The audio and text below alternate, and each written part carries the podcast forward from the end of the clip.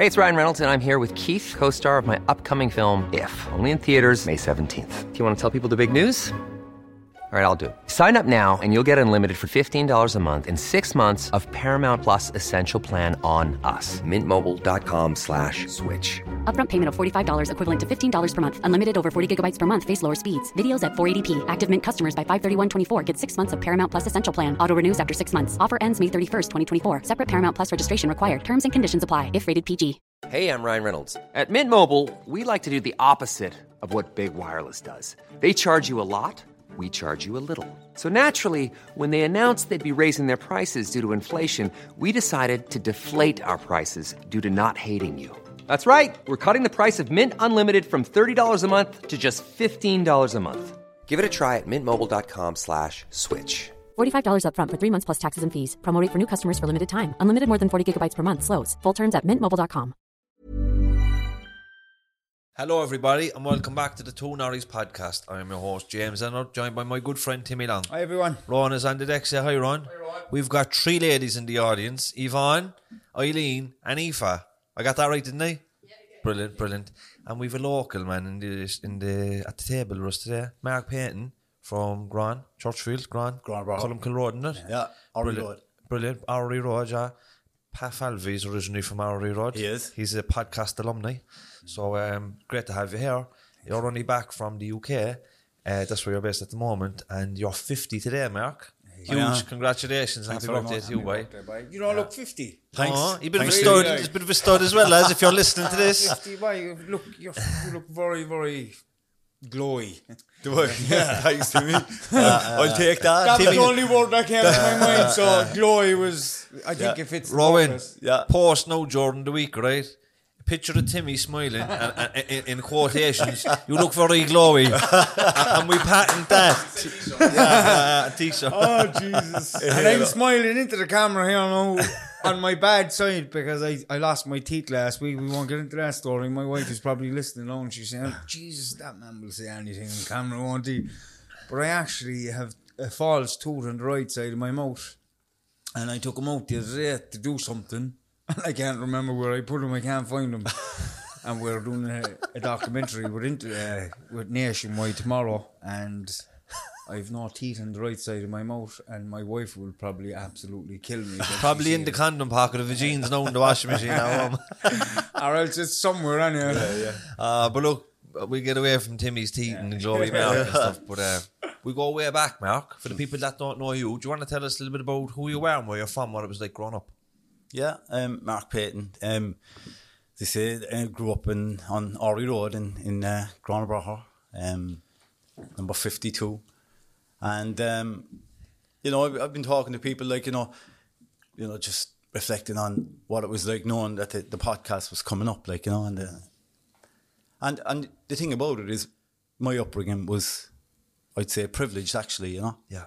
Um, I was the youngest of fifteen children. Go away with that. Absolutely, yeah. Fifteen children. I, I, I'd um, seven brothers, seven sisters. Fuck. Yeah, there was eight boys, seven girls in the family. Go away. Yeah, not family, not all at once. We didn't, we, you know, above Norrie Road, Council Yeah. House. You know, Big ages. yeah, big age big gap age between gap. you and the oldest, Yeah, like. absolutely, yeah. Yeah, yeah, And um, so there was there was always only I think I think the most the most that were ever in the house was I think eight. And I think by the time I came along, it was it was sort of six. Yeah. So it was never. For, I never experienced more than six, like in the house, you know. Mm. But it was always a house that was, as you can imagine, full of life. You know, Mm. people coming and going. Kids. Busy house. You know, yeah. In my case, yeah, nieces and nephews, grandkids. Yeah, my parents' grandkids. You know, um, Would you have uh, nephews and nieces around your own age? believe it or not, I have a nephew that's older than me. Go away. Yeah. Yeah, because it's similar to my family. My mum's side, there's 11 of them. Nine girls That's right. boys. Yeah. But my uncle Alan is younger than my brother Keith. Right, that's right. but Yeah. that's the way it was back It was, in the day, that's wasn't right, it? exactly. Big families buy, fire out the kids. That's right, exactly that. Um, good old Catholic families, no contraception and all that, you know. So, uh, but yeah, I mean, you know, growing up, growing up in that environment, like you know, was them. as I say, like I, I, I think it was privileged in a lot of ways because um, you know, being the youngest, I would have been, I would have been, I'd say, even probably over sheltered.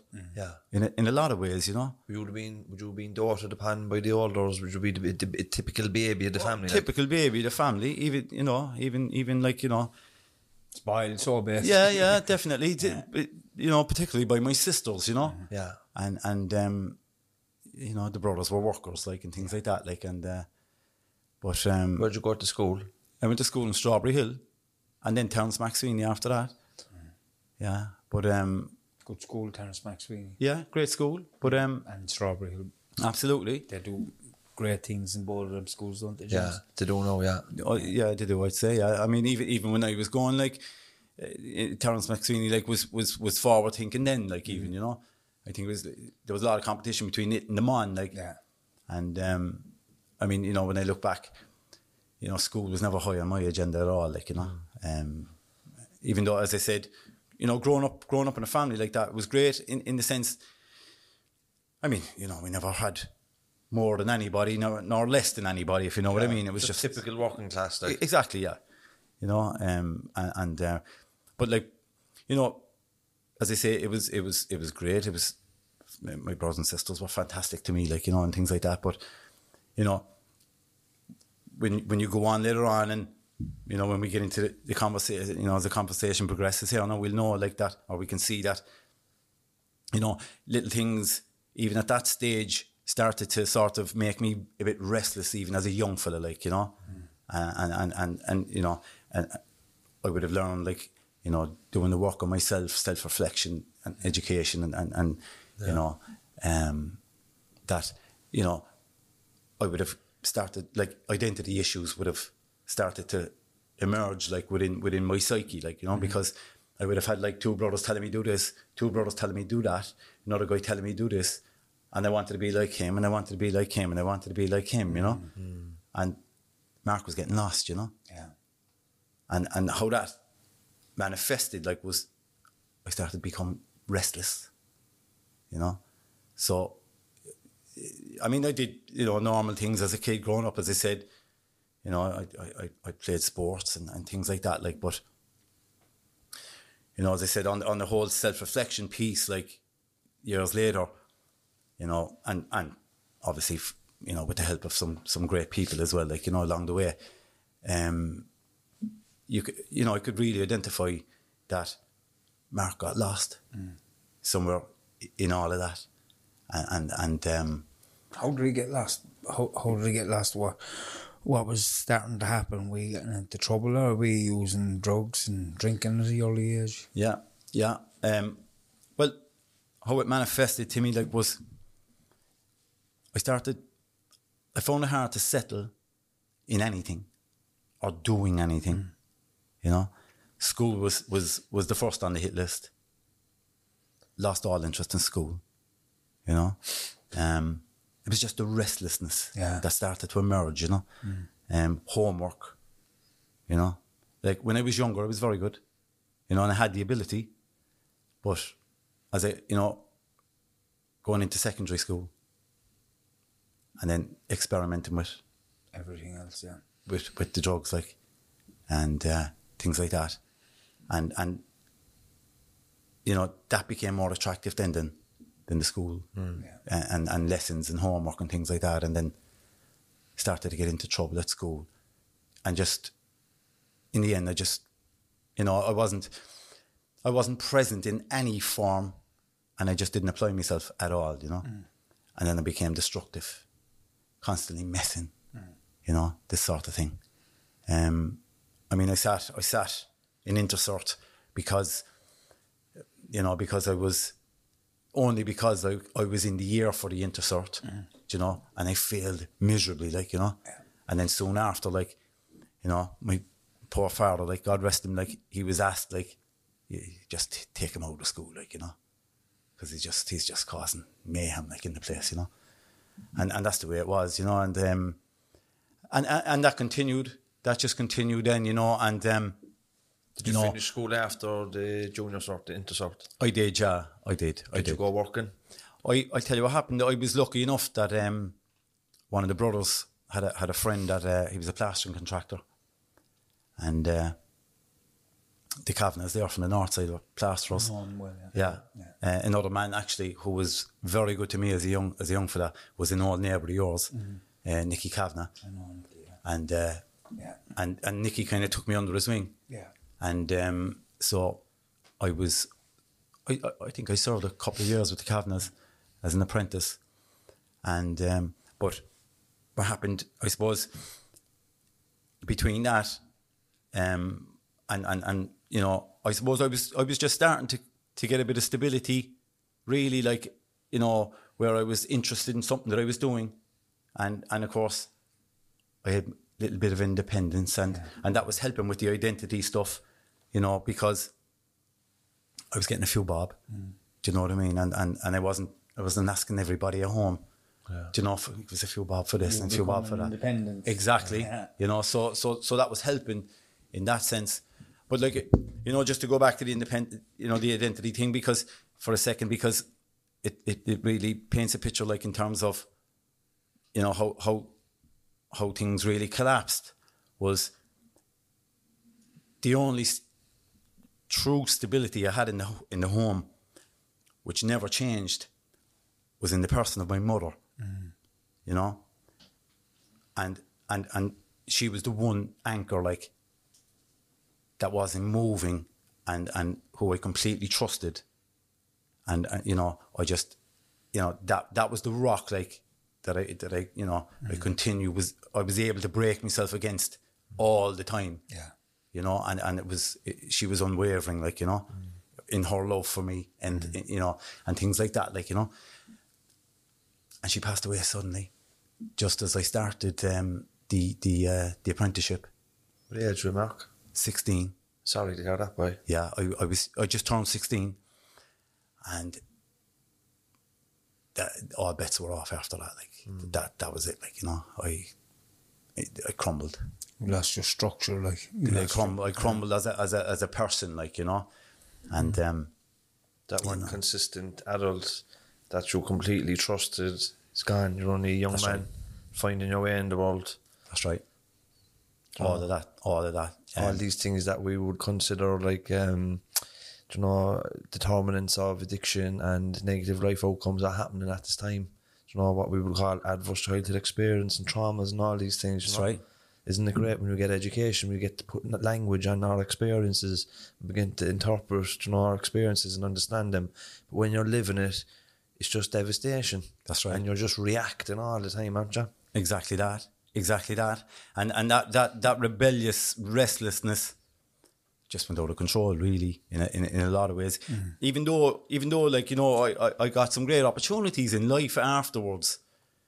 That restlessness, you know, and and that sort of self-destructive kind of way, um, it stays with you in different ways, doesn't it? It moves from one thing to another thing. That's right. To another thing, to another thing. That's right. That's right. Exactly that to me. Like you mm-hmm. know, you know, I struggled like with relationships. Mm-hmm.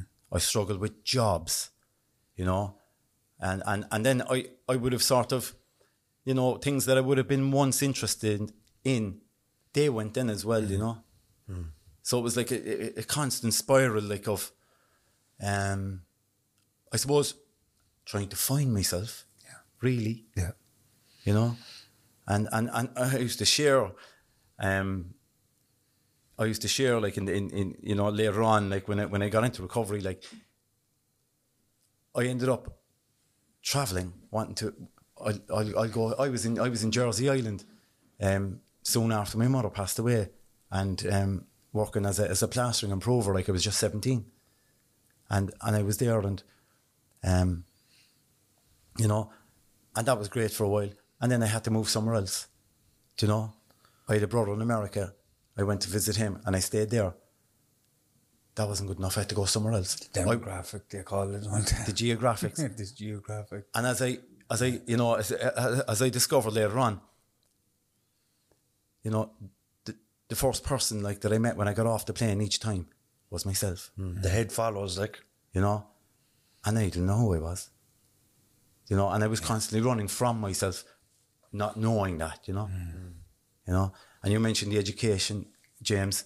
You know, I mean, later on when I got the opportunity to go back to to education, you know, and, and, and uh, as I said, with the help of some great people like who you've had on this podcast, actually, you know, um, helped me through a lot of stuff and, and, and to get back to, to where I am in a lot of ways. But, um, you know, the education piece was, was, you know, really pivotal to, to understanding and creating an awareness um, for, and as you mentioned earlier, for how that knowledge of of that working model that you'd ha- that you would know as a person shifts.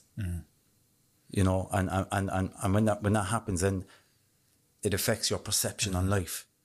You know, and how you see things and how you see people. You know, and and and how that manifested for me was. I, I developed a, a sort of a, a mindset that if you if I thought you liked me or if I thought you loved me, if you were a, if you were a girl, like for example, you were gone. Mm. You were gone then, like you were, you know, you, you were pushed to the side and you were kept at arm's length. That that's how it manifested. That's that's how I started of dealt with it. You know? Because you know mm. what it's like to get close to somebody and to be heartbroken. That's right. So to avoid that ever happening again, if you ever felt you're getting close to somebody, pushing them away. Hundred percent. Bags are always at the door, just ready for you to. The minute it gets serious and there's a responsibility comes a little bit, the bags are just by the door. Pick them up when you're gone. I can completely relate to that. I love that analogy, Tim. You know, Yeah. um, because you know um, it, that's so true, and and that was the case. Yeah. you know, it was always, you know, I went into treatment like at one point for six months, you know, in a residential um, centre up the country, and there was a counsellor there who later became my supervisor when I trained as a counsellor myself.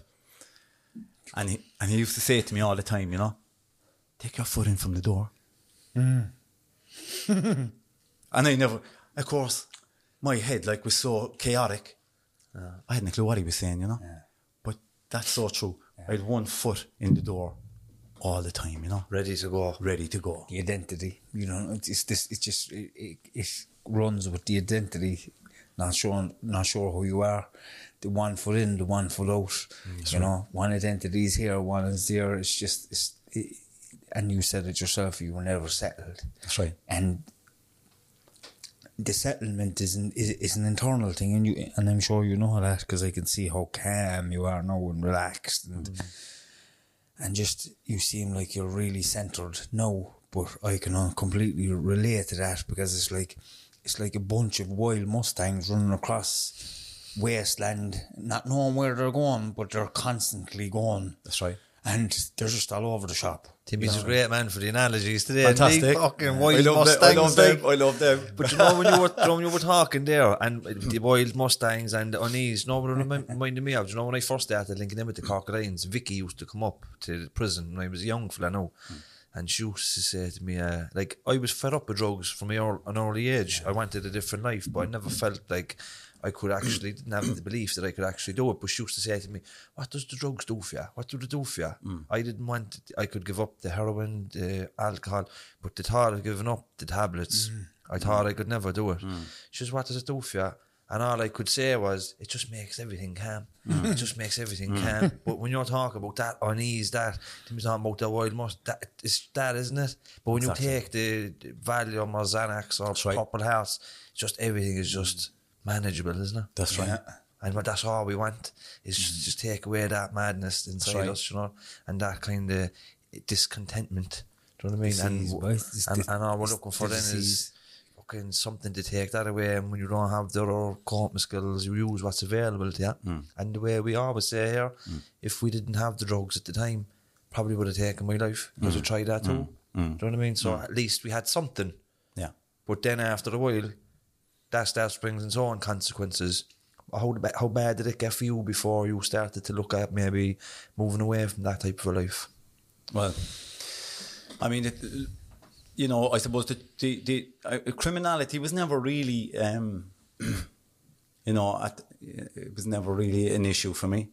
Um, you know, as I said, I held down jobs, even though I was job hopping all the time. Yeah. You know, um, but I remember I, I, returned to Cork um, after being away, like traveling, traveling, running away from myself for a few years, you know. And I came back to Cork eventually, and um, the you know there was a, there was a big drug scene had emerged in Cork. Yeah. you know. And What year are we This, talking? this is around ninety five, early ninety six that way. Ecstasy. Yeah. Yes, That was a wild, wild time. Yes. Yeah. yes. And mates that I had known from years ago, you know, they were fairly high up, like in in in, in the drugs trade, you know, and uh, of course, initially it was just a social thing for me. Meet up with the lads. I hadn't seen them for years. How are you getting on? Where were you? This, that, the whole lot, you know. And it was all party central. Yeah. You know, and um, and I think that's that's that was the start of the end, really for me. Like you know, because um, um, it was it was easy for me. I suppose I was working when I came back, but at that stage then, I couldn't get up without taking something. I couldn't go to bed without taking something. And thinking back, th- there were times of the day where I had to take something too, Yeah. just to keep me going, like you mm. know, let it be up or down, mm. you know, and and that didn't last. Yeah. And in the end, I wasn't able to work. I just wasn't able, you know. Yeah. I couldn't hold down a job at all, like mm. you know, and of course, on the surface, you know, I suppose for anybody, because, uh, you know, I've had family members like, and, you know, they would say, you know, things like, but sure, you, you don't have addiction, like. You, do you know what I mean? Like, you, go- you go out, like, and, you know, and things like this, like, you know, you, you go out and you enjoy yourself and, you know, thing, things like that on the surface, you know. Yeah. And sure, they're all doing that, like, and, do you know what I mean? And this sort of thing, you know, but, um, but, you know, I mean, the the the I suppose the symptoms were were, were manifesting like you know the, the the unmanageability in my life you know couldn't manage anything you know um It's an attractive lifestyle as well, well isn't it? well Yeah. the thing is you know the lads that I knew and it, and in the positions they were in like I mean I was looking on I didn't have a penny in my pocket and the lads were rolling it like Did you fall into the dealing? I did, yeah. But you know, Takes a bit of time though to kind of yeah, fall into that. It- yeah. It? You- you're you're firstly buying drugs, and then That's- you can't afford the habit, this this the strength of the habit you have anymore. And the only way to feed the habit then is actually getting involved in it yourself, isn't it? And um, I suppose when you get involved in it then yourself, like you're just taking It never ends well. quantities of drugs. It never ends well, no matter who you are. And you look at like um, no matter what kind of a drug dealer you are, and we look at the Kinahans at the moment, they were it was always going to end like this. that's right. It always ends in prison or death. Yeah. Even for the most powerful drug dealers, you know. That's right. So, and how did it end for you? I want to give you plenty of time for your recovery side, of which is important to you. That's right. So, it- like the ecstasy, lost the job, not able to hold on to the job, started dealing. Did you get caught? I did, yeah. You know, within within within a short space of time too. Actually, uh, you know, I was I was only sort of like, I was only up and going about I think about a year and a half or so. You know, even though I was known to the guards because I'd been hanging around the scene. Yeah. Do you know what I mean? I would have been known as as somebody like if you would have asked any guard uh, around, like they would have told you, oh, that, man has a serious problem, like you know, you know, and, and that sort of thing. But it was short lived, you know, about a year and a half, I'd say, is all, is all I got out of it, do you know? And um, from a monetary point of view, I got nothing. do you know? Thank God. Yep. Yeah, and you know, when- Absolutely. When, you look back at the, the amount of trauma that comes, That's right. with somebody in addiction. That's right. You know, um, the faster it kind of happens and, and you get out of it, the better. Like if something bad might have happened, you might have got caught, you might have had an, an, an overdose, you know, or whatever. But something happens and you said, "I can't. This is not the life for me anymore." but you you think your world is ending at the time. Yeah. But actually, when you go on in your life and you look back, Mm. it's the actual godsend in your life that has stopped you in your tracks. Mm. You know, even if you got 10 years out of it and you made a rake of money, what quality of life do you actually have? The paranoia. it. Do you know what I mean? Always looking over your shoulder, not being able to trust nobody. Mm. Like, that's not worth it, the money at all. Like, it, it's it's it's unbelievable actually you know mm-hmm. because like you know the, I mean it, it's it's just like the chaos you know and I mean if I thought it was bad beforehand I, I mean I was I was definitely a basket case now like you know because as you said I had to look over my shoulder mm. I had to deal with potential whatever was coming around the corner, you know, um, and things like that, you know. So, so you know, I was, and and you know, you're right, Tim. You know, I agree with you. Like, I thank God actually, you know, because um, even though I got caught, I received a hefty prison sentence. You know, um, I was sentenced to twelve years. go away, Mark. You know, for a possession charge. Uh, Fucking hell. and uh, I- was sentenced to 12 years and um, I was um, I was given the opportunity to I was given bail for the opp- for the opportunity to go to treatment and of course I was a very clever fella thinking this is this is my this is my way out Yeah. right not believing for a second that I had an issue yeah. with, with, with drugs or alcohol. And of course, when I was accepted into the treatment centre, that's that was the beginning of life for me. That was the start of my my that was the start of my recovery. It was the start of life as I know it now. You know? And um I mean You went to treatment before prison, so I did. Yeah. I did, yeah. same, and and you you got the recovery process then. That's right. What treatment did you do? That's right. I did. Um, it was a, it was a sort of um, a branch off of Coolmine Lodge at the time, up in um, Sale No, a Coolmine. I was due to go to Coolmine Lodge. They were full. They couldn't take me, and there was another crowd. As I say, they were, they were. It was a branch off Coolmine Lodge, place called Sale Noah, up in Portarlington, Oh, all right, yeah. and um, residential centre. Yeah. And uh, I ended up going in there for six months, and It's hard. the hardest thing I ever did. It's deadly, isn't it?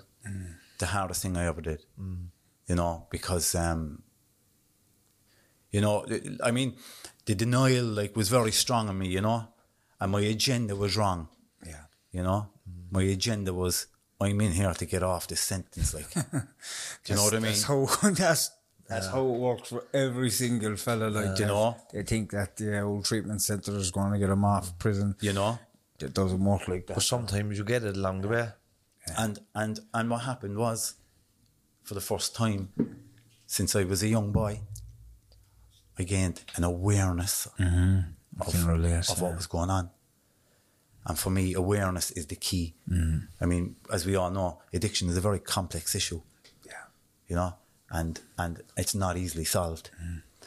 But if you're to have any chance or hope, you have to gain an awareness of who you are, why you're doing what you're doing, you know, And, how- behaviours that you have to change. Exactly. You know, and and so so so that's what happened. And even though, you know, the the what happened was when I came when I came down to court, I mean, I got a bit of a fright like when I got twelve years. Especially after doing the treatment. Do you know? And So you um, didn't get anything suspended or he didn't reduce it or anything like that? No, no. Fucking hell. Nothing. No. Twelve years, that was That it. was harsh, wasn't it? it was it was at the time. Have you ever been to prison before that? no, no, never. Fucking hell, Mark. No, never, never in trouble before that. Never in trouble on paper. I mean, Yeah, I had no, I had no previous. Yeah, exactly. I had no previous convictions. Did you appeal it or anything? I did, and what happened on the appeal? Um, I'm trying to get it right. I was given leave to apply for a review after six years. Yeah. So that's what I received. They gave me uh, a leave to apply After six years. after six years for for a, a court review. That was same. My dad, he got seven years in '98, but he he did review after four. Right. They don't do the reviews anymore. I Okay. don't they don't. Okay. say, yeah. Okay. They don't do, but they used to do them for drug of for there's drug no- sentences back There's then. a new Okay. thing in now, though. It's um, it's what is it? Um, some IPL scheme there where if a prisoner is good and he's behaving well and he's doing well, he's he's getting into education and he's rehabilitating. He'll be put into an open prison and he will get half his sentence. Okay. Instead of doing three quarters, he'll do half. So Okay. if you're doing seven, you'll do the three and a half Okay. instead of five. Okay. You, You know, you that's will the- apply for half remission if Yeah, you're playing yeah, ball. yeah. new it- system, you're- like, you yeah. have to be on an enhanced regime, and Okay. then you want it's but but it doesn't end at that. Then Mm. you're put back out into the open. You have to do community service every day. Okay. You know, if you haven't got a job, Right. you have to be interacting with probation services, and it's thorough. Yes. and have to be signing on once a week in, inside the prison. Sure. Sure. You know, you know, this podcast is shown in a lot of the prisons in Ireland. Yeah. You know, so for the lads that are watching, what, what prisons did you go to? Where did you settle? What was it like for you? Yeah, yeah. No, and, and, and you know what? When when I mean I would know that, you know, and and and then when this opportunity came, I, don't even know if I thanked you, but anyway, thanks. You know. No, because thank you. simply because like that's that's such an important part of um, what I'm about these days. You know, um, my heart is for helping people. You know, um, and um, you know, you know, I'm a Christian now, and Yeah. you know, to, you know, to, to I suppose to follow the example of the person of Jesus Christ, like you know, who came to save, to save and to serve the lost, you know, which I was, like you know, and uh, so I Which we all really. So I really get that, you know. But to answer your question, James, um, I was sentenced to Cork prison. Um, I was soon transferred after that to Wheatfield in Dublin. Yeah. And I served the remainder of my sentence in Wheatfield. Um, I was given, um, they let me go into uh, the training unit, Mountjoy, Yeah. uh, for the last few months of the sentence. And uh, I mean, you know, it, I mean, it's a, it's a different culture, you know, prison. You know, you have to, for for someone like me who had never been there. Mm. You know, I re- I remember the chief of staff, like you know, chief of the guards, like one day saying to me, "Keep your head down," you know. Later, you know, and I had to, to- that didn't resonate with me. Mm. Do you know what I mean? You had to learn to keep your head down. Yeah. And at You the same time as keeping your head down, you have to learn to deal with what's going on internally for you because Absolutely. you're you're you're, you're hyper vigilant. You're Completely. You're watching everything that's going on around you because you could potentially be attacked at any moment. Mm. That's right. You know, if you've any conflict on the outside, and, and That's right. Like if you're somebody that had a lot of conflict with different people on the outside, you're Yeah. going in there Yeah. trying to keep your head down, but it's not as easy as that. Because if you have somebody that's looking to fucking harm you, That's right. you cannot keep your head down. You have to protect yourself. And, That's right. And, it, it's it's it's it's easier said than actually done. Do you know what I found very difficult about residential treatment? Do you know when you come from uh, the north side, which can be a tough area to grow up, you know, and the drug scene and streets and prison, you learn uh, sort of behaviours that help you cope with that environment. Mm. And then in residential treatment, you have six months to unlearn that because it's very. right. But like you did the six months residential, That's but now you're back into that negativity. But you see, you see, this was the thing. Like in, in that, like I, I, I, for the first time, you know, since I was a young boy, like as such, it was the first opportunity I had to be completely clean, and that was in prison. Yeah. So I had to learn to sort of cope without anything, and cope with this environment. You know, in, in my complete senses, like you know, and um, Get to know yourself. No hiding place. no hiding place, you know. But but but I I I relapsed. Um, I relapsed. I was on a landing, um, above in 10F in Wheatfield, and the who's who of of of the Dublin sort of criminal fraternity and Limerick, all on this. If you were serving more than 10 years, you you had to be serving more than 10 to go on this landing. And of course, I'm in, I'm in the depth, I'm deep inside, you know, I'm in the depth of it, like above there, like, you know what I mean? And Party Central again every Saturday night, like, you know, you would, you would, you would, you would more, you had more of everything in there than what you had outside, like, you know? And, um, but the thing about it is, and I heard this, and you might be familiar with this, that, you know, a head full of awareness mm-hmm. and a belly full of substances mm-hmm. Not a good mix. not a good mix. No. You know? And as well as that, because the clean time I had, and again, the fantastic family that I had, you know, you know, for the six years, believe it or not, like that I was in Dublin, like I never went to road a, a visit on a weekly basis. That's brilliant, isn't it? You know, that that was that's the kind of family I have. You know, Yeah, that's amazing. Yeah. and um, and I was looking at them coming coming up, and and I was, I was going back into the old ways. I was going out like, and I was lying to them, you know. Yeah. Oh, sure, things are great. Do you know what I mean? I'd be going up to the school now, like, and you know this that, like, and I was telling them lies, you know. I had too much awareness at that point. So, you know, the, what happened to me then was, I I um I got an opportunity to do my junior cert, which I passed with honours Fair play. my leaving cert, which I passed with honours. And I was, as a result of that, then the education, I did a, a, an entry sort of level course then to addiction studies. And then, of course, because I was able to, I had the space to apply myself. And, uh, you know, it, it changed my perception again. And, you know, it, it really helped me to become, you know, what I am today, really, you know. And uh, soon after, I, I just, the, you see, the teachers then above in the school, like they, they tend to rally around people who are, you know, who are trying and uh, who want to get on and things. And they opened, um, they opened the drug-free unit above there, and I remember there was a couple of teachers like, um, they were saying to me, "Look, Mark, you'll be ideal like for this, you know, and things like that." And and I kind of befriended them. Do you know what I mean? They they they were they were my own age, like, and they were they were they were sound, like, you know. And uh, one of them, and I, I and I know from listening to the podcast, Tim, that that you're familiar with meditation and things like that. You know, and I, I I did a couple of courses like on stress management and and um, meditation. You know, and that would have been that would have been a bedrock for me throughout the rest of the sentence meditation. Um, and uh, of course the, the, the study was was a mainstay then as well. That that became part of um, you know filling my time like you know and um, so I suppose the long story short was I, I applied then and I and I I, I, I was um, I got onto the drug free unit uh, above there where you had it was you know very strict regime in terms of um, you had to uh, you had to submit at least three uh, urines a week that were that were clean, you know. Yeah. And um, and that's what I did. Do you think you'd be the man you are today if you didn't go to prison and get a break away from your environment that you were brought up around? You know, and having to be a certain way and being and just going to the pub and going to work. Yeah. But up there, like it gives you a break away from all that. You can you got your education. You started to do all these meditation courses, personal development. Would you have done any of that if you were on our road? Like, I, mean- wouldn't have.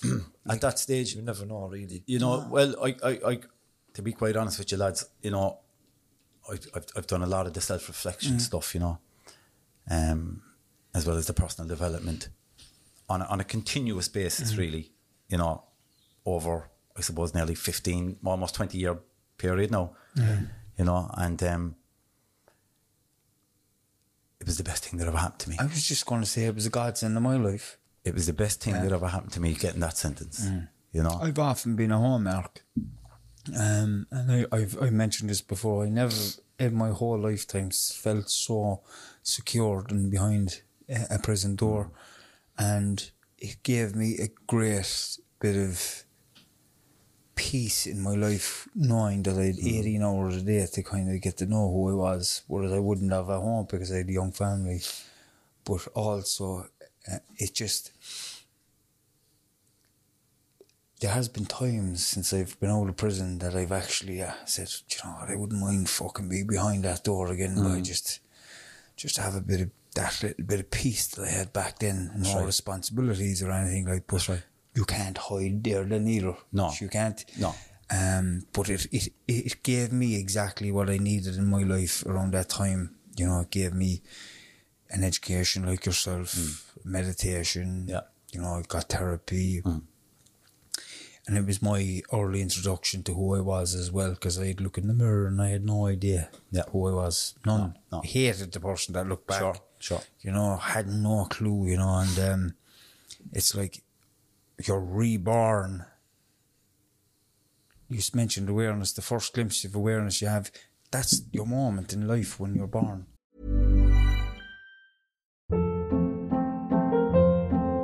Hold up. What was that? Boring. No flavor. That was as bad as those leftovers you ate all week. Keke Palmer here, and it's time to say hello to something fresh and guilt-free. Hello Fresh. Jazz up dinner with pecan-crusted chicken or garlic butter shrimp scampi. Now that's music to my mouth. Hello Fresh. Let's get this dinner party started. Discover all the delicious possibilities at hellofresh.com. Here's a cool fact a crocodile can't stick out its tongue. Another cool fact you can get short term health insurance for a month or just under a year in some states. United Healthcare short term insurance plans are designed for people who are between jobs, coming off their parents' plan, or turning a side hustle into a full time gig. Underwritten by Golden Rule Insurance Company, they offer flexible, budget friendly coverage with access to a nationwide network of doctors and hospitals. Get more cool facts about United Healthcare short term plans at uh1.com. Planning for your next trip? Elevate your travel style with Quince. Quince has all the jet setting essentials you'll want for your next getaway, like European linen, premium luggage options, buttery soft Italian leather bags, and so much more. And is all priced at 50 to 80% less than similar brands. Plus, Quince only works with factories that use safe and ethical manufacturing practices. Pack your bags with high-quality essentials you'll be wearing for vacations to come with Quince. Go to quince.com slash pack for free shipping and 365-day returns. Because you either shut off at a young age because of a certain circumstance. I woke up at that time. Yeah. You know, um, Yeah. and I can completely relate to yourself Yeah. and a lot of your story. Yeah, You know? Yeah, no, I mean, and again, you know, I, I can I can completely identify with that as well. You know that there is a certain sort of, um, I suppose, stability or security when you're, you know, because you, you you've only got yourself behind the door, you know, and and you know you've no responsibility as such because you, well you can't, you know, because you know you can't. There's not a whole lot you can do even if you wanted to. Um, don't get me wrong, I wouldn't swap it today, you know, but but I completely identify with with with that to me, you know, um, and um, but yeah, you know, as a result of, you know, I suppose just a, as a result of the drug free um, status then that I had, I was able to. Um, they gave me the the training unit. Um, Mountjoy. in Mountjoy, which which which meant, you know, you, you, you weren't locked up till nine o'clock at night. Um, a lot more freedom, really, you know. Um, you know, you were out all day. You you know, there were other courses, you know, in computers and things like that that I took. Um, and um, and then eventually I, I, I was I was given a, a day release program, you know. Um, The one thing that always strikes me, I never forget about going in there. Actually, um, I don't know if you've experienced this, but it was going from the utensils, from the food, the plastic utensils from the main prison environment, and when you go in to the to the semi-open or the the less, I suppose, the more relaxed environment, they let you have the steel fork and knife again. I couldn't get used to it. I was about two weeks. I, I couldn't. I, do you know what I, mean? I, I found myself picking up the food and everything. I couldn't get used to the steel in my mouth, you know, and uh, things like that. You It's know, a big change, isn't it? From going from the you know- main prison, you can you you, you went to Shelton Abbey. Abbey, yeah. But I, I'll tell you a quick story about my own transfer from the Midlands down to Shelton Abbey, and um, I was inside in the the sweat box with another sweat the prison van with another guy, and they were bringing us on down to Shelton Abbey. I thought we were going to Shelton Abbey, two of us. Hmm. Next we pull up outside Dundrum, the mental the, the the state mental institution, and I said, God, there must be something wrong with me here. I thought they were pretending to be sending me on to a fucking open prison to get me down to Dundrum because I was mad. Yeah, yeah. That's how fucking mad I was. Like, I know what was going on. Yeah. I'm sitting in the back of the bus. I said, the bastards are after tricking me into this place. there was another fella there.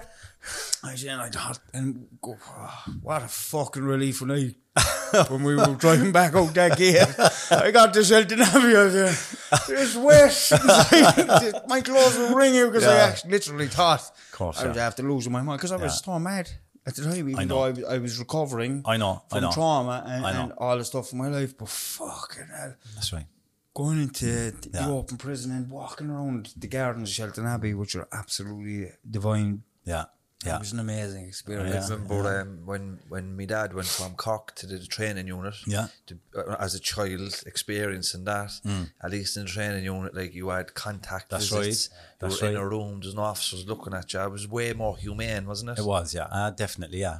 Um, No dogs. yeah, no, no. None in Shelton Abbey. The officers don't wear uniform. That's right. That's right. All in the you know What civi- age civi- civilian clothing, like What age were you when you went in to prison I was. day? I was twenty eight. and what age were you when you were getting out? I was. I suppose. I got out. I, I was thirty four. Yeah, I was thirty four. Um, I was. I, I'm trying to remember now. I think it was July thirty. Yeah, t- yeah, in July in two thousand and six was was when I was released from from the circuit court in Cork. You know, Mm. and um, what was life like when you got out? very very difficult, James. Very difficult. It is bad. isn't? I I I learned how to I learned how to cope in a in a in a in a clean um, way, but I learned that inside, and I know I had to learn it outside. You know, and it it was really really difficult. You know, I was I was terrified. I was absolutely terrified you know. Again, for for for family and friends, you know, who you know who want the best for you, you know. I was being invited out. Ah, should have a pint, and sure, we haven't seen you, like, and this and that, you know, and um, and and then of course, you know, I just I found myself then getting frustrated with people, you know, and um, and for the most part, really, like the only word I could put on it, like, was I was just terrified. I, I was terrified to go into a pub. I didn't want to socialise, you know, because I said to myself, I didn't have to say it to myself. I knew, I knew, because of where I'd been, how it changed me as a person, you know, for the good, in, in the sense that I had been clean and had gained an awareness that I never had, but also that experience scars you in a way hmm. that I, for, for, for me, you'll never lose it, you know, in, in, in, in just, just by virtue of the experience, you know, you mentioned it, being, being behind the door, being locked up for 18 hours a day is not natural, you know, and just, just, if, if you've never seen anything take place in prison, if you never had an encounter in any kind of violent way, um, which unfortunately I did, but if you had never experienced anything like that in prison, by the, by the very virtue of, you know, what it's, you know, developed to do. But when you think know? about it, like you're told where to eat, when to eat, you're given the food, Yeah. like uh, three times a day. That's right. So now all of a sudden, you have free choice. Yeah. I'm like, what do you do with all that choice? Like, That's right. When do I? wh- Who's o- opening the door for me? Do I have to buy the food? I cook it myself. do You know, That's right. these are the things like that you have to experience. You know, six years is not a small amount of time. No. you know, you've developed so much as a human. You've learned all these coping skills to deal with your emotions and stuff. Mm, That's but right. no coping skills for actually living in the real world. Exactly. And and that's it. That's you nailed it there, James, you know. Um but look, what I did was, you know, I I, I um I continued with with, with treatment. Um or it wasn't treatment, but it was like um like an aftercare program. And, and then I, I, you know, I did the whole fellowship thing and, Yeah. and and and met some great people like, you know, who were very, very helpful. You know, um, you know, we spoke there earlier on. We mentioned Sheila, Sheila Conley from Our the very, our very first guest, You know? and instrumental in all our lives at the table. Do you know, if you don't mind, like I'd love to give Sheila a shout, like you know, because um, Sheila was just amazing, and the Cork Alliance Centre is a, is a fantastic resource, like for, for people you know who, who've come from where we've come from, you know, and um, so you know, thanks to Sheila and the staff there, like you know, and here uh, doing a bit of filming with myself and Timmy tomorrow. Okay. And as part of it, we're going to go in with Sheila and do a bit of filming there. Yeah. But like we did, an, we did a hundred podcasts there last week in the Lord Mayor's Chamber with Dan O'Leary from the Life Centre Yeah. and Caitriona Twomey, Penny Dinners. But the work Sheila does is is equally important. Absolutely. But it doesn't get half the acknowledgement That's right. because it's for prisoners. that's right, But prisoners are just people like us. That's right. Just regular people that happen to end up in prison. that's right, Not like Fred West, That's and right. Charles Manson, just regular people, Just regular people. from you know working class areas. Exactly that that, yeah. end up Yeah. in prison. And Exactly they that. deserve all the charity and the second chances as well. Well, you know? well, they do. Well, they do, James. You see, and that's just it. Like you know, um, and and you know, I suppose as I as I continued like in, in recovery, um, you know, giving back became a very important thing to me. Giving back, like you know, and and you know, so you know, I trained and, and as I said, I I went up to UCC and I interviewed in UCC and I was accepted onto their um, it was a part time diploma I did up there in in community based guidance, and um, and then I went on after that, and I interviewed with Arbour House Treatment Services for their addiction counselling program, Yeah. and I trained in that, and I was awarded their diploma, and um, and I work, I got a job then. I, I got a job actually, um, above in um, above in Farranree, in a, in a in a young person's project. Um, adolescence became my interest because of I suppose the life cycle that I became aware of and how vulnerable that life cycle is, you know. And I wanted to, I wanted to work in that area, you know. And um, I got a job, and I was up there like for almost five years. And the, the project, the funding was cut during the, during the, the economic crash, you know. Yeah, yeah, yeah. And um, so that kind of ended my time in in in that environment. Um, Did you enjoy the work? I loved it. Yeah. I did. I loved it. I got very involved. It was it was a program called the Strengthening Families program. That's right. Yeah. I done it. Um, fantastic program to me, you know. Um, I was involved, I was involved in that, and then I set up parents groups as well, um, where I'd facilitate um, mothers say like on a Tuesday evening and fathers on a on a on a Thursday evening, and um, and to be fair, like it was a tier two project, meaning you never really see the fruit of your labour. You know, it's sort of doorstep stuff. You know, you have young people coming into you, like you know, and I mean, you know, th- th- their lives are chaotic, you know, for one reason or another. And uh, you know, one story, if I just share this quick, quickly Yeah. before we get into the to the my my conversion, was I got married. Um, in in um, I better get this right. I just thought about Choose your, ne- choose your next words carefully. get this right now, you know. Um, in 2012, and um, you know, to uh, to Lisa, beautiful wife that I have, you know, and uh, so we got married, and our reception was above in the Montenotte Hotel. And you know, a year later, they give you, they invite you back, and they give you a free night. That's right, yeah. You know, if you if you have the wedding with them and this and that, and um, we were there. So we came back. We, we we had moved to the UK, and we came back for our our, our free night and our breakfast and that. And we were there, and we you know we were relaxing at the breakfast the following morning anyway. And uh, um, there was a girl, you know, waitress, and she was just coming and going, coming and going, you know, and chatting away, and and and she stopped and she said to me, um, "Mark, you don't know me at all." And I thought I thought it was one of my daughter's friends or something, you know. I said, eh, "I'm sorry," I said, "I, don't- I don't." I, I said, "I recognise you, all right, you know." She said, um, "You helped me and my mum." She said. She said, "When when we thought like that life was over for both of us, you helped us, you know." And even now saying it, like I get, Yeah. because like That's why you got into the job in the first place, is to have that type Do you know of what I mean? impact, isn't it? But like when you're in a job so long, you don't see the fruit of your labour. You're firefighting, You aren't can't see it straight away. No, Yeah. You can't but- see but- it straight away. You know, a few years on, Mm. you know, and and to hear something like that, you could have knocked me over with a feather, like, Yeah. you know, like, I, Amazing feeling. I, incre- I mean, it, it just because like let's face it, the job doesn't pay that well. You know, it's not a great paying job or anything like that. You know what I mean? But when you, I tell you, when you hear that from a young person, like, and she said, "I'm in college now," and the more she was telling me, the more I was welling up. You know, And, the, the more the more self work you have in yourself. you know, Tim, It's amazing, You, like. you couldn't. There's no money would, no money would match it. You know, We And- get it all the you know, time. We get it from emails and messages You know. from people. But Exactly. I remember when I was starting out my recovery and uh, when I met with Gillian, my wife, and uh, the relationship she had with Sheila. And then I started linking back in with the Cork Alliance in early recovery. Yeah. And uh, I could see like the relationship people had with Sheila and other staff and Mm. in this and and the job satisfaction they used to get from people that are coming in the door in rag order and progressing with their lives and Yeah. going through courses and colleges and getting married and all these things. It's like that's why we get into the job. It's not a great paying job. That's But the satisfaction you get from it you wouldn't get anywhere else. No, absolutely. meaningful impact on people, real people. Yeah. You're not making a millionaire CEO richer. That's right. You're actually helping a person Exactly. and, and their family, and, and that's why we do what we do. Exactly, James. Exactly that way, you know. And um, and I'm blessed, you know. To well, like I mean, I, I- you know, I later went into construction or back to construction, as it were.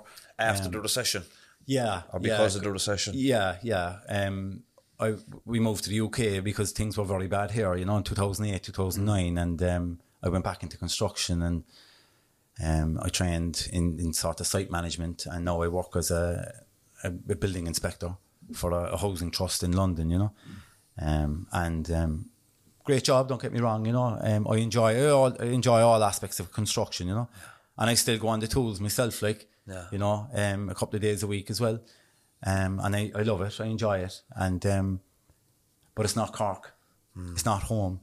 Would you like to be back home? Oh, we'd love it. Yeah, we, I mean, What's stopping you from coming home, man? There's a number of things, I suppose, Tim, but the, the biggest thing really is the accommodation. Yeah. Yeah, they, there's, it's very difficult mm-hmm. when you're living in a different country to try and secure accommodation when there is already accommodation in an accommodation crisis. Yeah. It's very difficult. It's very. I mean, we we we we were applying there. I don't know. I lost count, and we hardly received any replies. Like, you know, There's anyone out there with something offside in the country, anything like that, a door up or ratting, and uh, I'd say you're handy with your hands. Absolutely. You're definitely looking f- looking to come back to Cork and Ireland, aren't you? That's right. They can contact us here and they. Yeah. Anybody knows anybody or has something? Do you know what I mean?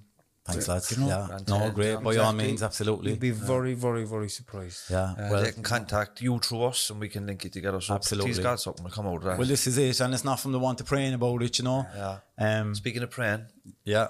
How did you end up getting involved? How did you, you became a born again Christian? What was the That's right. process? Of who kind of showed you that path? Yeah, yeah. Well, what happened? Um, I had a nephew, um, or I have a nephew. Um, a shout out to him if you don't mind, Frank. Frank. My nephew Frank. Frank. Hello, He- Frank. He, lives in Canada, um, and he was he was here. He was actually he had moved to Canada, and he was back visiting his parents, my brother and um, my sister-in-law, and he was saying to me, "Look, would you just come to church with me?" And I was saying, "Look, I'm flying. I'm grand. I'm I'm in recovery." Like thinking to myself, like church. You know what I mean? I, what's that? What's that about? Like you know, That is mad. do you know? I was thinking, like you know, I- yeah. well, like I mean, I, I said to myself, like, you know, I mean, here's a guy who never did anything wrong in his life. Yeah. As a matter of fact, he did everything right. Yeah. Do you know what I mean? And I said, like, so what's that place going to have for someone like me? Do you know? I mean, that's for people like him. Yeah. Yeah. Do you know that type? That was that was just the sort of Mentality like round that was just you know a quick glimpse, you know. And uh, and he said to me one day, "We never asked you for anything, and I visited you when you were in Dublin." I said, "You did." I'm asking you now. He said, "One thing, come to church with me," and I couldn't refuse him. You know, he had me like, Yeah, no, I couldn't definitely had I- you there, he? he had me uh, nowhere, nowhere to go, like you know. So I said, right, go on, go on. I said, pick me up, whatever time, you know.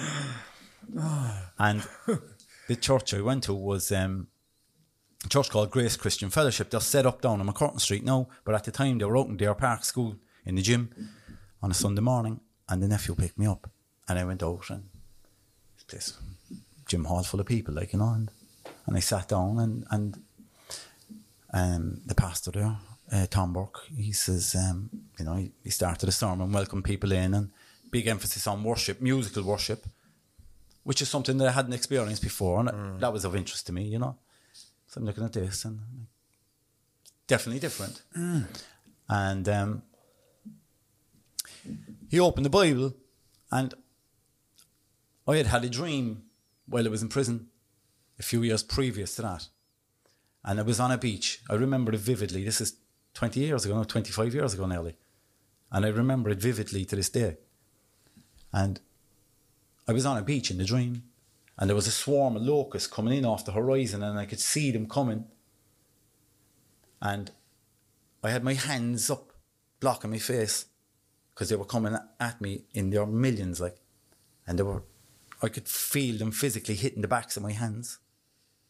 And I just heard a voice in the dream saying, No, turn your back." And I turned my back, and they went out around me and back off into the horizon, out to sea. Right? Vivid dream. What was that about? God knows. I'm sitting out in this church. Pastor opens the Bible. He said, "Yeah, I believe I have a word for someone here today." He said, "It's from the prophet Joel in chapter 2. I'm listening, like just sitting there, like, and he says, "The Lord says that He's going to repair the years the locusts have eaten in your life." I nearly fell off the chair. Fuck. I nearly fell off the chair. For the first time in my life, for the rest of that day and week, I think, I was I was silenced. I was quiet. I didn't know what was going on. But I was there was a quietness came over my whole being, like internally. And I found my nephew had gone back to Canada midweek and I went out there on my own the following Sunday.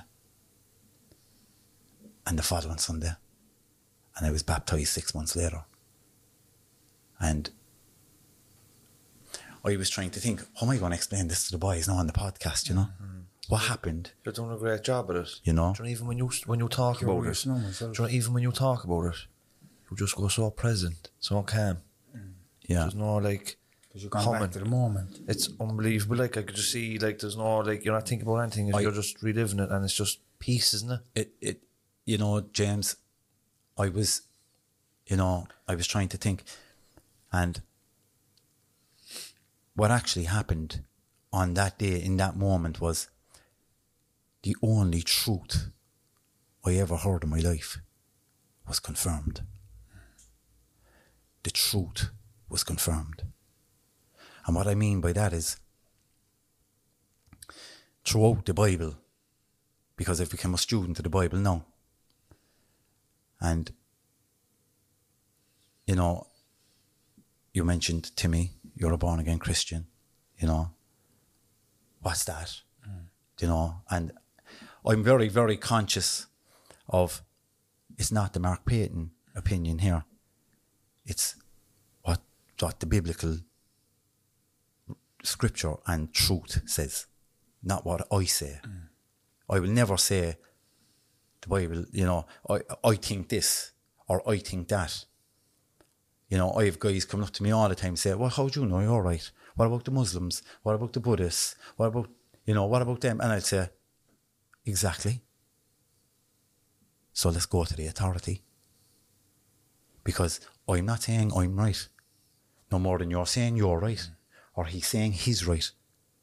But what I'm saying is let's look at the authoritative mm-hmm. word because the Bible declares it is the authoritative God breathed word. You know? And and and you know, when I when I when I talk about biblical truth, you know, you know, I think about the person and the man of Christ, of Jesus Christ, you know, and um, how he declared that he is the way, he is the truth, and he is the life, you know. He's the only way to salvation, you know. The, the, the Apostle Peter writes about it in, in, in, in, in the book of Acts that there is no other name given under heaven or on earth by which we must be saved. You know, talking about Jesus, like you know, and um, and and and you know, there there are so many passages about about truth and and and you know, when I when I looked at that, then I was like, well, what does that mean? You know, so you know, I had a look at it. Eh, what is what is the truth he's talking about? You know, and the truth he's talking about, which I discovered when I started doing a bit of research, was he is the truth as lived out by the prophets. and what I'm talking about there is I started looking at the Old Testament. And then I came across passages like, for example, in, in, in, in the book of Isaiah, the prophet. And he was writing things like in, in, in chapter 53, where he says, You were wounded for our iniquities, and you were pierced for our transgressions. And on you the chastisement of the world has been put, and by your wounds we are healed. And then I discovered he's talking about Jesus. But Jesus wasn't born for another seven, eight hundred years. Mm-hmm. So then they sat back when they started reading that stuff. And then they discovered that there was over 300 prophecies in the Old Testament talking about, literally talking about the life, ministry, and death of Christ. Up to anything from from 1500 to um, Micah, I think, was the last prophet of the Old Testament, 400 years before he was born. Like, so now I had evidence, as well as this, hmm. this Makes sense. Everything made sense then to you. Like, like all the questions that you would have questioned stopped because you were after all these prophets had said exactly Jesus how Jesus was going to live his life. and what he was gonna Absolutely, do, yeah. absolutely. But they were they were you know prophesying about the Messiah. They were prophesying. I mean, in the very very first book of Genesis, I think in in in, in I think it's in the third chapter. You know, the formation of the world as we know it today. You know, when when when you know in the beginning God created heavens and the earth. Uh, You know, and and because of the original sin, right? Where where the, the, the story as it goes is, is where Adam and Eve were disobedient to God and they ate of the apple. Yeah. You know? And and and God, when he was going through the discipline, you know, that was going to be doled out for, as a result of disobedience, he said, like, you know, as a result, man will have to work with his hands for the rest of his for the rest of time, like, you know. You know, that women would, would experience pain in childbearing. And he said to Satan, because of what you've done, her son will bruise his heel on your head. He's talking about Christ. That he would have to be the only sacrifice for the sin of the world. I was in a couple of uh, Christian-based treatments down through the years, Okay. you know, and uh, there was a two. There's two bits of it, bits of the Bible, chapters of the Bible, or sayings, or Mm-hmm. what's the part? What's the term? Is James a gospel? It is, yeah. So the Gospel of James. So yeah, I the was- book, the book of James. I Yeah. used to be very sharp with my tongue, you know. Okay. I had an answer for everything. I know where And he going. says, James, read James. He says, the taming of the tongue. That's right. And he says, do you know, he says, going forward, he says, instead of being always smart with your response, think about what you're, think about what you're saying and how your, your quest to be always the smart aleck and how, how your life is working out for you because of it. And that was always something that stayed with me. And the other one, them was uh, Proverbs 3 5. Yeah. Trust in the Lord with all your heart and lean not on your own understanding. Jeez, you have some memory, James. And how I because of the, because no why because it meant something to me, and how I interpreted that was like, stop trying to put your will into everything, James, and just trust that if you're a good person, things will work out for you. Yeah. Do you know what I mean? Yeah. And and stop putting your and you know what that took a lot of pressure off me in recovery. Yeah. Yeah. It's like just trust that there's an intelligence out there that'll help you. And and you know, James, that's that's that's profound, really, because you know, for for for life, like in recovery, like you mentioned there, Proverbs three, you know, and and James, um, chapter one, there's life and death in the tongue. You know, you say something, you can't take it back. You know, um, and and and you know, we're also advised, like the Bible teaches, like to to guard your heart. That's a very, very, very powerful sentence, isn't it? you know guard your heart because because you know the the king solomon in in his proverbs he says guard your heart for out of your heart is the wellspring of life you know? Mm. And and when i kind of looked into that a little bit further like i discovered like it's one thing guarding your heart but you must also guard other people's hearts. Mm. You must also be conscious of what you're saying and how how what we say might affect other people mm. you know? Because the, because of the again the taming of the tongue there's life and death in the tongue Yeah. James says he was a half brother of Jesus, actually, And that's what he says. There's life and death in the tongue, you know. So Life be, and death in the tongue. yeah, be careful of what you say to people. We you know. spoke with uh, Yvonne in the last podcast we did, and Mm. we were talking about you know, the inner dialogue and how like the things we say to ourselves, Mm. we wouldn't dream of saying that to anybody else. How critical we can be, That's right. You know, but like that constant negative talk, it it, it manifests itself in your life circumstances. You know what I Have, mean? have you still got that inner dialogue, that negative inner dialogue that you would have had, say, before you became a born again Christian, Mark, and you really went down the, the road of understanding Christianity and love Mm. and and doing right by your fellow man and woman? Mm. Do you still have that, or do you understand it a little bit more in depth than what you would have before? I, I, I do, Tim. I, I, I do on both counts, actually. Because conversion is a gradual, it was very gradual for me. Very gradual. You know, I mean, I'm, I'm, I'm not a fella that goes easy, like. Hmm. And it took me a long time to surrender to the love of Christ, you know. It took me a long time, you know. And, and, and, you know, the, th- the thing is, yes, the, the inner dialogue, it still happens. It's still there. You know, I mean, I'm, I'm still a human being. Hmm. You know, the, the conversion process is, is, is a lifetime, is a lifetime gig. Like, I mean, mm. we're, we're, we're, we're being transformed into the image of Christ, you know, as a born again believer, you know, that, that, you know, another analogy will be you're in the potter's hands and he'll mold you, you know, as you go in your life. I like that one. You know, he'll mold you into the person that he wants you to be as you go. Mm. It's not an event, you know. It's not an event. It doesn't happen overnight. But, but, what what what the mainstay is, and what is consistent, is that the deeper you develop your relationship with Christ, and that can be done just by daily reading of the Bible or or, or visiting a church and, and, and listening to the gospel, you know, things like that. That's how you develop your, your relationship with Christ and the consistency that's unwavering, right? And, and, and this is what really attracted me to, to, to the faith, really, and to, and to be a follower of Christ is, is, um, is the love of Christ. The love of Christ. It's unwavering, unbreakable, everlasting, everlasting. It never, ever ends. This life or the next. You know? It never, ever ends.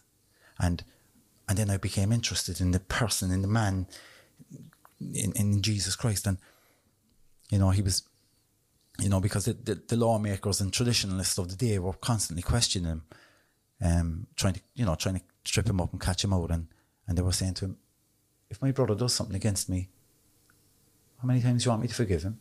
Seven times? Ten times? Twenty times? You forgive him, he said, no matter how many times. You'll forgive him, no matter how many times he does something against you, you forgive him. Because he said, on the last day, you'll want forgiveness, won't you? Yeah. So remember that. Does your does does your wife? Um, is she a born again Christian? She is. She is, yeah. Yeah. Lisa converted as well. Um, Lisa converted around um, about 2010 that way. Did she find it a bit difficult at the beginning, or did Um, did, did she see the change in you and said, you know what, Mark has so much peace in his life at the moment. Attracted into I'm, it. I'm really gonna I'm gonna start going to uh, church and listen and Even listening to that, I'm thinking like, I'm sure I have a Bible at home. I'm going to have a look at it today. Yeah, well, That's- but that's I'll give you one. uh, you know, I mean, the thing, look, you know, the, I mean, it's a personal relationship. Like people, I get it all the time. Like, what's the difference between what's the difference between a Catholic and a Christian? And you know, I get, I get all these questions. Do And people try to take the piss as well? ah, absolutely, yeah. I mean, but that's that's life. That this is your belief and this is this is your thing. One hundred percent. But like, I mean, again, I would actually love to have that. Yeah. And and I don't I, I'm not being smart anyway, but I can see how passionate and how much peace Yeah. you have in your life and, and most people would love to have that Yeah. much faith in Christ, but a lot of people are still they still have that real, real thick armor over the heart. Mm. That's right. and, and it needs to be worn down and broke a little bit more That's right. before they. Um, and you only you said it while ago. It took you a long, long time to surrender, Absolutely. and surrender Absolutely. and that that acceptance. They're key. They're key to having what you have. I mean, Timmy, and that's it. You know, I mean, right again, like you know, it's it's it's it's you know, it is a process, like you know, but you know, like like again, Solomon the king wrote in in in his, I suppose, his memoir, really in Ecclesiastes, like that. God placed eternity in the hearts of men. He mm. said, you know, and, and and and what he talks about throughout that chapter, I think it's chapter three. It's a very good read, actually he's talking about men never being satisfied. Like, you know, another passage says two things that are never never satisfied, like in the world: the eyes of man and the grave. You know, and you know, God placed eternity in the hearts of men, so that we know, Makes sense to me. we know, we know, so that we know that there is. We're we're we're not home here. You know, mm-hmm. we're not home. Eternity is our home you know? And that's why man is restless. That's why man wants to dominate his fellow man. This is why we have war in in the world and what, all that's going on at the moment. This is why guys aren't satisfied. They want more. They want a nicer car a nicer house a nicer pair of shoes you know? And all of that. We're running away from the stillness. you know? We're running away from the calmness, the love. you know? Because we can't sit like you were when you were younger, 100%. like I was when I was. You know, I can still be like that on any given day. You know, I'm never not perfect, and we all, me and James always like clarify that we don't have it down to a T. We're not perfect. We still have our fucking struggles like everybody else. And me Never, with you you never get a certificate to say you're cured, go on about your day. Enjoy Uh, your abs- pint. absol- absolutely You're still working on it. Abso- Fucking absolutely, and I'm, and I'm glad you said that because, as I said, you know, conversion, you know, and and look, I get it. Conversion, like it's not for everybody. I get that, you know, and and people, you know, and I respect people's opinions and I respect how people want to live. Absolutely, you know, but you know, I mean, the thing about it is like, you know, i- you know, yes, I have a whole lot of more peace than what I ever had in my life, right? Um, but but am I without my flaws? I mean, do I have bad days? You know, absolutely. Do I say things I wish I hadn't? Absolutely. Do you know what I mean? Of course, I do. You know, I'm a human being, like Exactly. You know, and um, but but are they less than what they used to be? Absolutely. You know, am I a better guy than what I used to be? One hundred percent. You know, and and and I'll take that. I'll take that. You know, I my, my eldest sister, like who, you know, who I love dearly, like you know, um, she gave me a birthday card there, like you know, and uh, do you know, she said to me like on the, on the birthday card, like, I'm so proud of the man you've become, like, and That's nice, and It's amazing. like for me to hear that from her, like you know, you know, because she really, you know, she really tried with me, like you know, her, my whole life, and um, What's your sister's name? her name is Sheila. Hi, Sheila. Yeah, Hi, Sheila. You know, she's a great woman, like you know, and uh, For yeah, to, sit, to be able to say something like that consciously, like you can understand how she is a great woman. absolutely. She's she has her own in depth kind of God as well. You can see she has it. Yeah, you know, and um, so I'll take that. You know, I'll take that any day, like you know. Brilliant. And it's a, listen, it's a great way to close up the podcast on a lovely positive note like that. And happy fiftieth birthday. Happy 50th Very much. birthday. Thanks very much. You'll be fifty in six weeks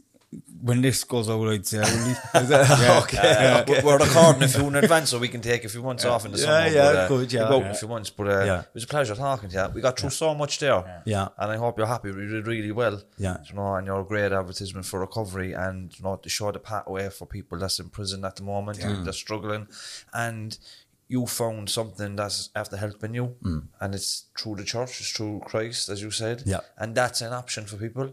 Absolutely. And other people might like it, but other people will. That's right. And it's there if you want it. Go and try it. What's the worst that can happen? Absolutely. And if I could, if I could just finish, James and Timmy, and just to say thanks so much. You know, it's a real privilege. I feel privileged to be here. You know, because of I, you know, I'm a big fan of the podcast, and I watch it all the time from from home in the UK. Like you know, and um, you know, I can't reinforce enough.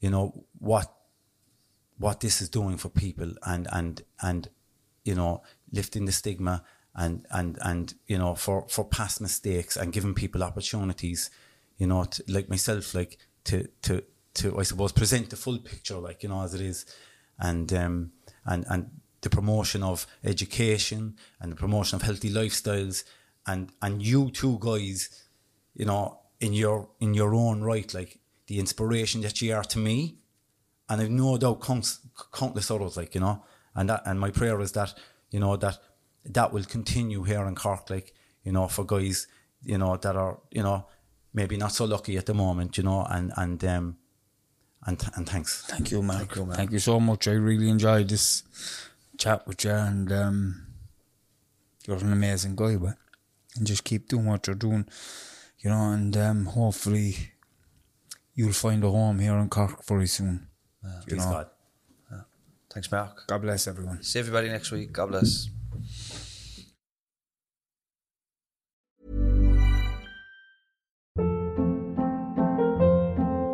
Hold up. What was that? Boring. No flavor. That was as bad as those leftovers you ate all week. Keke Palmer here, and it's time to say hello to something fresh and guilt-free. Hello Fresh. Jazz up dinner with pecan-crusted chicken or garlic butter shrimp scampi. Now that's music to my mouth. Hello Fresh. Let's get this dinner party started. Discover all the delicious possibilities at hellofresh.com. Even when we're on a budget, we still deserve nice things. Quince is a place to scoop up stunning high-end goods for 50 to 80% less than similar brands. They have buttery soft cashmere sweaters starting at $50, luxurious Italian leather bags, and so much more. Plus, Quince only works with factories that use safe, ethical, and responsible manufacturing.